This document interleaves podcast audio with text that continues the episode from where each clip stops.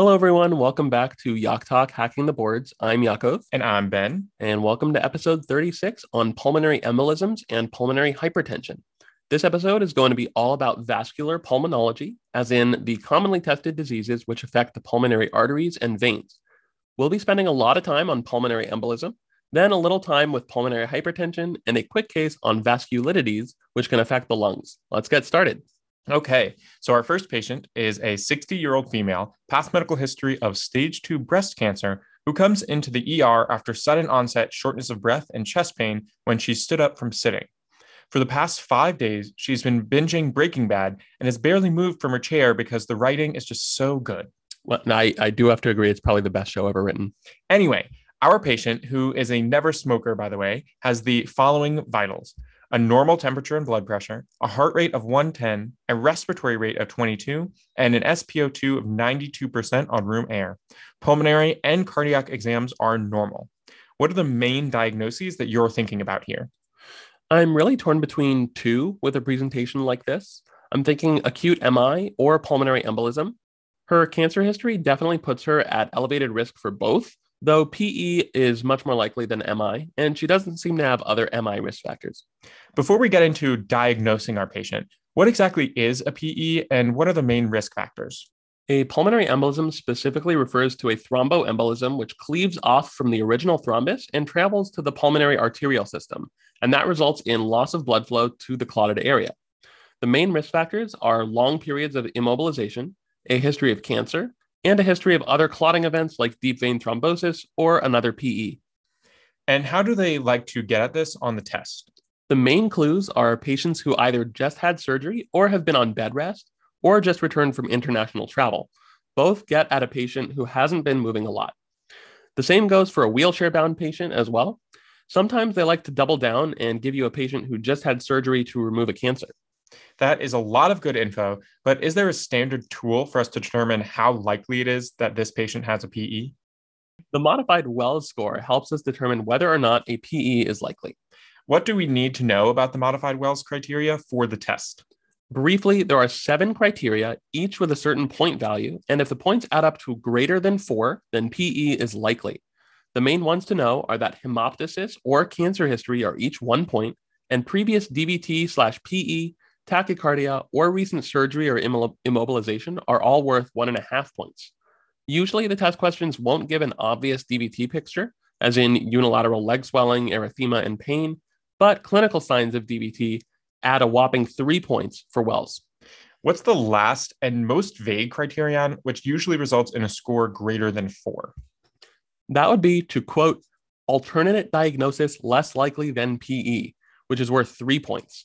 This basically means if there's a high clinical suspicion of PE and one of the other criteria, then you should treat it as PE on the test and real life. Great tip. How would you approach our patient's Wells score? So I would give her a score of seven since she has a history of cancer, one point, heart rate greater than 100, 1.5 points, recent immobilization, one and a half points, and I'd say there isn't a good alternate diagnosis, three more points. So all that added up is seven. Her likelihood of PE is definitely high. So now what do we do with that information? We enter the PE management algorithm. Ooh, sounds like the Twilight Zone. It's just like the Twilight Zone because it's confusing until someone tells you how it works.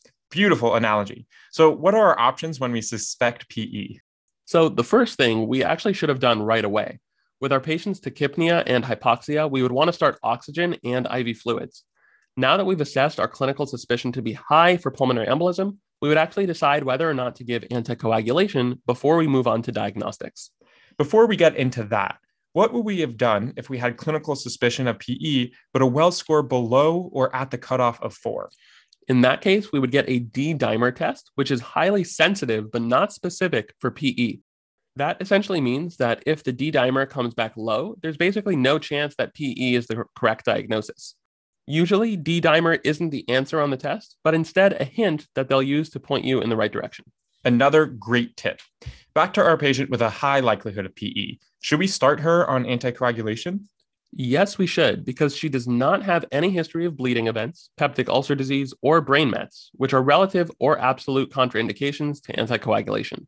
If that were the case, then we would image first and then anticoagulate. Our patient can be started on IV heparin, a low molecular weight heparin like enoxaparin, or an oral anticoagulant like apixaban, though IV heparin is usually the answer on the exam. In which situation would you definitely not use any of those fancy anticoagulants? That would be in someone with severe renal insufficiency, specifically a creatinine clearance less than 30. In that case, you would only be able to use IV heparin and then transition them to warfarin. Good to know. Now that we've started our patient on IV heparin, what's our next step in the PE management algorithm? Now we want to get some imaging to confirm our diagnosis. The best choice is a CT angiography, which they'll call a few different things on the test CT pulmonary angiography, CT angiogram, or CT angiogram of the, of the chest. But they all mean the same thing. If the patient has poor renal function or is pregnant, then a ventilation perfusion scan, aka VQ scan, is the preferred diagnostic test. What are some classic imaging findings which would support a diagnosis of PE? So, starting with chest x ray, this image modality can be completely normal, but might show an effusion, parenchymal infiltrates, or atelectasis. The classic signs, which are actually pretty rare and not worth describing, are Hampton's humps, Westermarck's sign, and Palla's sign. The classic finding on a CT angiogram or CTA is a wedge shaped opacity corresponding to the area of infarction caused by the occluded vessel, as well as a pleural effusion from increased hydrostatic pressure. A VQ scan would show a ventilation perfusion mismatch in the area of the PE. What exactly is a VQ mismatch? So we'll cover this more in our episode on hypoxemia, but a ventilation perfusion mismatch means that either there is an area where blood is getting to, but air is not, called a shunt, or there is an area where the air is getting to, but blood is not, called dead space. A PE causes a dead space mismatch because the affected area of lung has air, but not blood getting to it. Now that we know all that, let's say our patient's CTA shows a wedge shaped infarct and pleural effusion. What are some other lab findings we would expect in our patient with a PE? So, if we were to order an arterial blood gas, ABG, we would expect a high AA gradient for the same reason that we had a VQ mismatch. There's an area of lung where no blood is arriving, so there will be less oxygen in the arterial blood than normal. The patient's tachypnea will also result in a respiratory alkalosis over time, since she's breathing off excess CO2 and a compensatory excretion of bicarb ensues. And finally, what are some other diagnostic findings other than chest x ray, CTA, or VQ scan? The most common EKG finding for PE is just sinus tachycardia, but the S1Q3T3 sign might show up on the test. Note this just means there's a strain on the right heart and isn't specific for PE. Echocardiography might show right ventricular and atrial dilation, depending on the size of the clot as well. Wow, that was a long but super high yield case. And that was just the basics of pulmonary embolism. For our next case, we have a 70 year old male with a past medical history of hypertension, type 2 diabetes, and coronary artery disease, as well as prostate cancer. And he's brought in already intubated by EMS after being found at home unconscious with a weak pulse and agonal breathing. Vitals show a blood pressure of 85 over 45 and a heart rate of 125. Exam reveals cold and clammy extremities and a left foot ulcer. How would you describe this patient's state and what are some potential causes? I would say this patient is in shock, given that he has hemodynamic instability leading to decreased consciousness. Now would be a good time to go check out our shock episode if you haven't, but it sounds like this patient has risk factors for cardiogenic shock from MI, obstructive shock from massive PE, and distributive shock from a septic wound. Only hypovolemic shock doesn't seem likely since he has no signs of hemorrhage or other fluid loss, and his extremities are wet, not dry.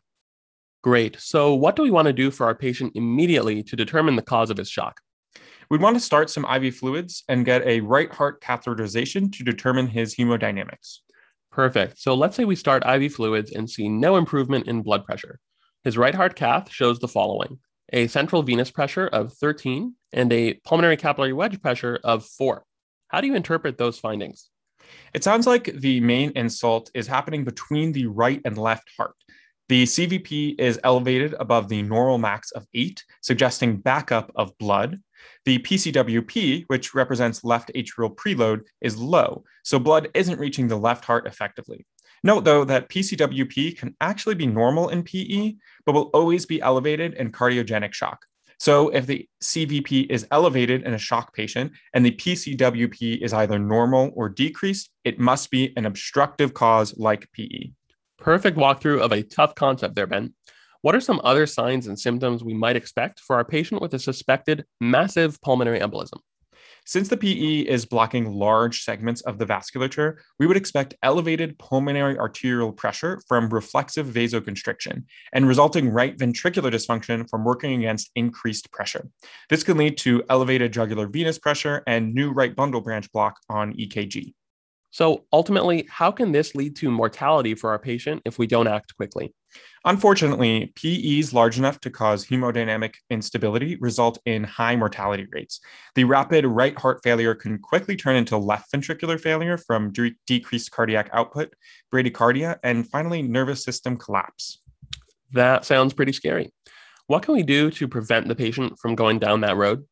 In massive PE with hemodynamic instability, we want to confirm the diagnosis first with a STAT CTA, followed by fibrinolysis with TPA, unless there are contraindications such as recent surgery or life threatening bleed.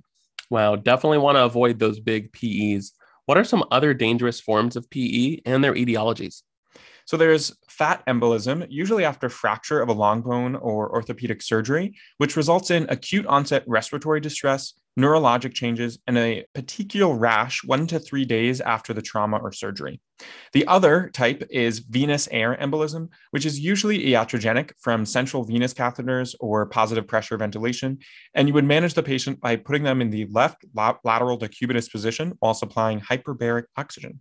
Very interesting and potentially deadly diseases, Ben. Let's get away from all this clotting and talk about another way the lung vasculature can be diseased. All right, so now we have a 37 year old female who comes in with a year of progressively worsening dyspnea on exertion, and now she's feeling lightheaded even when walking around the house. Her vitals are normal, and exam reveals a loud S2 and a strong parasternal impulse. What do you think is causing this otherwise healthy patient's dyspnea?